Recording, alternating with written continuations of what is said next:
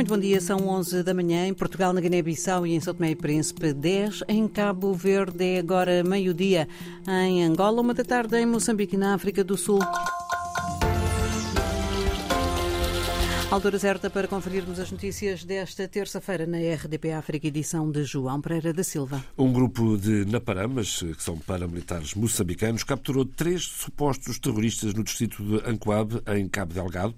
Fontes da comunidade local, citadas hoje pela agência Lusa, revelaram que a captura terá ocorrido na quinta-feira da semana passada, dia 15, na comunidade de Moaja, depois de uma tentativa de ataque à aldeia por parte de grupos terroristas. A mesma fonte adiantou que o grupo era constituído por sete elementos. Estes três, depois de capturados, alegaram que queriam atacar a comunidade para levar alimentos foram conduzidos, entretanto, à polícia. A Agência Espanhola de Desenvolvimento vai prestar assistência às vítimas dos ataques terroristas em Cabo Delgado. Orfeu de Lisboa. E é já sem tempo a perder, garante o diretor-geral da Agência Espanhola de Desenvolvimento. Iremos a Cabo Delgado quarta, quinta, quinta-feira, também apoiar as, as instituições eh, da província eh, no desenvolvimento, por exemplo, de, de, atividades turísticas sustentáveis, também no apoio através da ajuda humanitária às populações vítimas do, do conflito. São populações que foram deslocadas das suas zonas de residência, diz Antônio Garcia. Então, o trabalho é precisamente criar essas condições eh, eh, de desenvolvimento. O diretor-geral da Agência Espanhola de Desenvolvimento falava após ser recebido em audiência pelo vice-ministro dos Negócios Estrangeiros e Cooperação de Moçambique, Manuel Gonçalves, que em cerimónias separadas também manteve encontro com o secretário de Estado dos Negócios Estrangeiros e Cooperação de Portugal, Francisco André que, entre outros assuntos, debateu a questão do terrorismo e assegurou que Portugal vai reforçar a capacidade de resposta contra a violência extrema em Cabo Delgado. Os trabalhadores da Agripalma, a maior unidade industrial de São Tomé, estão em greve por tempo indeterminado por falta de acordo relativamente ao aumento salarial. E a ONT-STP, que é a maior, a maior central sindical do arquipélago, acusa o governo de não defender os interesses dos trabalhadores. Oscar Medeiros. A Agripalma contribuiu para a redução do desemprego no sul de São Tomé, mas os cerca de 900 trabalhadores da empresa reclamam melhores salários. Os cortadores e carregadores do Andim dizem que o trabalho é muito esforçado e que o salário não compensa. Tem um trabalho muito sacrificado. Sai de mato às vezes 15 horas, duas e tal, para sair daqui, como eu vivo até Dona Augusta. Tem que sair daqui a pé, tem transporte, não dá uma pessoa para levar para casa depois de um gajo sair do mato, porque é a última pessoa a sair do mato. Onei disse-nos que trabalha há 11 anos para a Agripalma, após a criação da empresa em 2010. Também não esconde o seu descontentamento, embora sabendo do risco que corre. Para todo esse tempo que gastar na empresa, nada não está a mudar. É muito normal não dizer isso. Então, quando chove essa coisa, pronto. Uma falha expõe na rua. A Organização Nacional dos Trabalhadores de São Tomé e Príncipe, Central Sindical, pela voz de Albertino Castro, acusa o governo santomense de não defender os interesses dos trabalhadores que propõem um aumento salarial de 38% contra os 5% avançados pela direção da Agripalma. Não há uma luz verde para o fim desse episódio, porque a direção da empresa, a parte de gestão da empresa, entende que o sindicato não pode negociar na transparência. A empresa, localizada no sul da ilha de São Tomé, tem 88% do capital belga e 12% do Estado de São Tomé. A fábrica de produção de óleo de palma entrou em atividade em dezembro de 2019 e nos últimos três anos a Agripalma passou a ser o maior exportador de produtos agrícolas de São Tomé e Príncipe, superando a produção do cacau. Reportagem de Oscar Medeiros em São Tomé. O Governo de Cabo Verde lança hoje, na cidade da Praia, o processo de privatização da CV Handling, que presta assistência em terra ao transporte aéreo nos sete aeroportos do arquipélago. Carlos Santos. O Governo faz saber, através de um comunicado, que a privatização da CV Handling será feita de duas formas. A primeira consiste num concurso limitado para a seleção de um parceiro estratégico que deverá adquirir uma cota de até 51% das ações. A segunda modalidade passa pela oferta pública de venda de 10% do capital social da empresa, repartidos entre os trabalhadores da CV Handling e os imigrantes. Esta é a segunda empresa a ser privatizada este ano, mas a lista é extensa e engloba empresas que atuam nos ramos da energia e dos medicamentos, conforme explica o Ministro das Finanças, Olavo Correia. Serviço Energia, Água Elétrica. Privatizar ou concessionar. Os modelos, estudos vão indicar. Segundo, uh, os portos. Portanto, o modelo de concessão ou de licenciamento. Os estudos também vão decidir.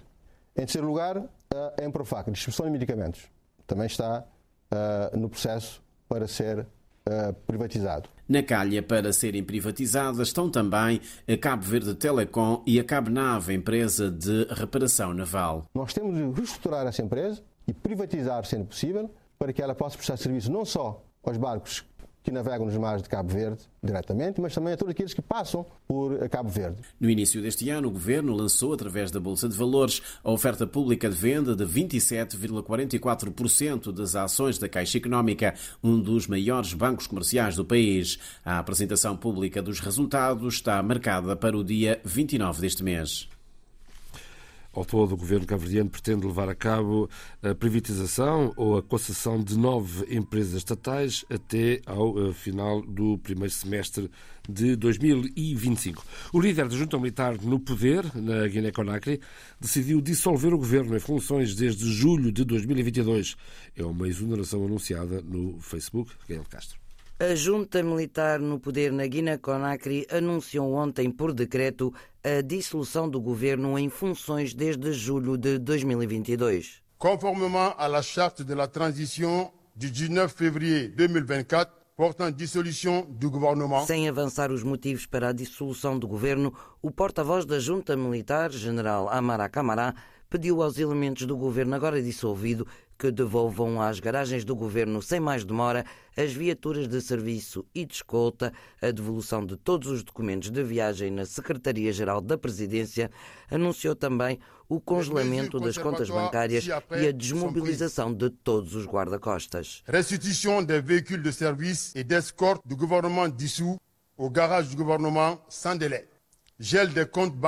O porta-voz da junta militar no poder na Guiné-Conakry adiantou que, com a dissolução do governo, a gestão do país fica agora a cargo dos diretores de gabinete, secretários-gerais e secretários adjuntos gerais, até que seja nomeado um novo governo, sem, no entanto, avançar qualquer data para esta nomeação. As Nações Unidas pedem uma investigação internacional rápida e independente às denúncias que chegam de Gaza. As enviadas especiais para os direitos humanos contam situações graves de violações por parte das forças israelitas contra mulheres palestinianas que são raptadas e torturadas às mãos dos uh, militares. Jornalista Rita Fernandes. Mantidas em jaulas, sem cuidados menstruais e sem comida. Muitas vezes violadas, espancadas e fotografadas.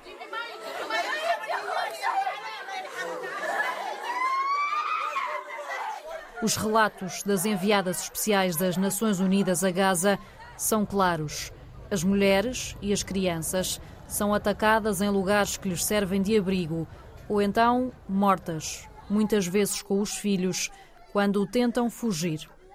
As relatoras especiais da ONU para os Direitos Humanos e Violência contra as Mulheres pedem investigações independentes e rápidas sobre os relatos.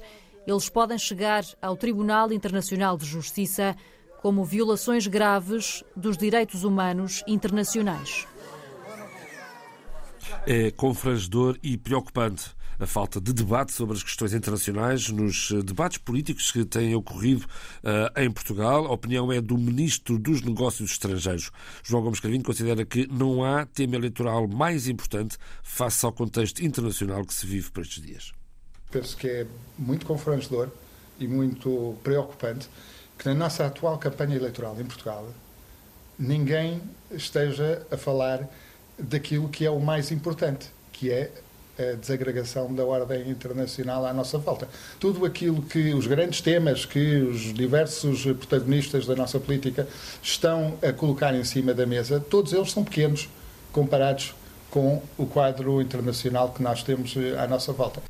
Ontem foi mais um caso. As questões internacionais ficaram à margem do debate que opôs eh, Pedro Nuno Santos a Luís Montenegro. De resto, eh, Pedro Nuno Santos disse a abrir o debate que se a AD vencer as eleições sem maioria absoluta, o PS admite viabilizar um governo minoritário liderado pelos social-democratas.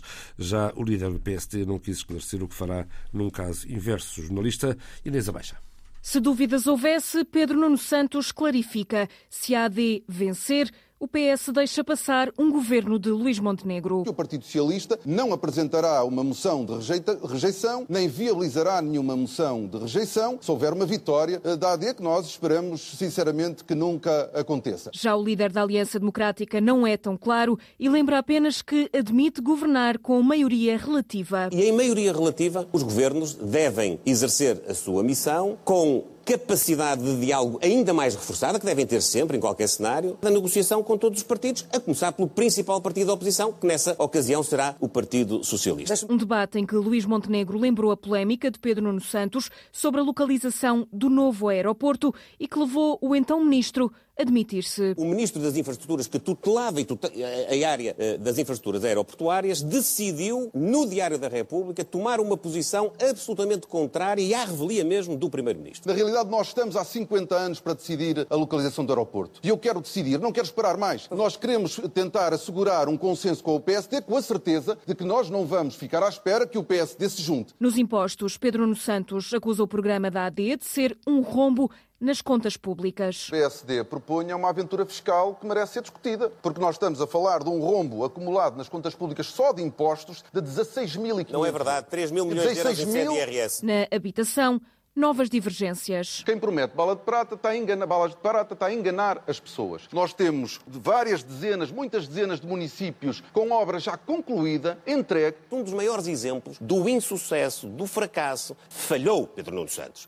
Você diz que faz, mas não faz. Não faço, faço. É muito bom. Faço, faço. Olha, eu vou dizer o que é que é bom. Não sabe o que é, é fazer. Bom, é bom. Não sabe o que Ai, é sei, governar. Sei, sei, não, não sabe, nunca, sei, nunca governou. Sei. A troca de acusações foi quase constante. A saúde não foi exceção. O líder socialista garante que nunca houve tanto investimento no SNS. Já o presidente do PSD contrapõe e acusa o governo de fazer grandes apresentações, mas depois não executar. E foi assim o único frente a frente entre Pedro Nuno Santos e Luís Montenegro ontem à noite nas três televisões generalistas, mais os canais por cabo. No exterior, centenas de polícias, guardas prisionais e militares da GNR estiveram concentrados junto ao edifício do Capitólio, onde, em Lisboa, no Cine Teatro Capitólio, onde decorreu frente a frente. Foi para ali que se deslocaram depois da manifestação que tinha sido convocada para a Praça do Comércio.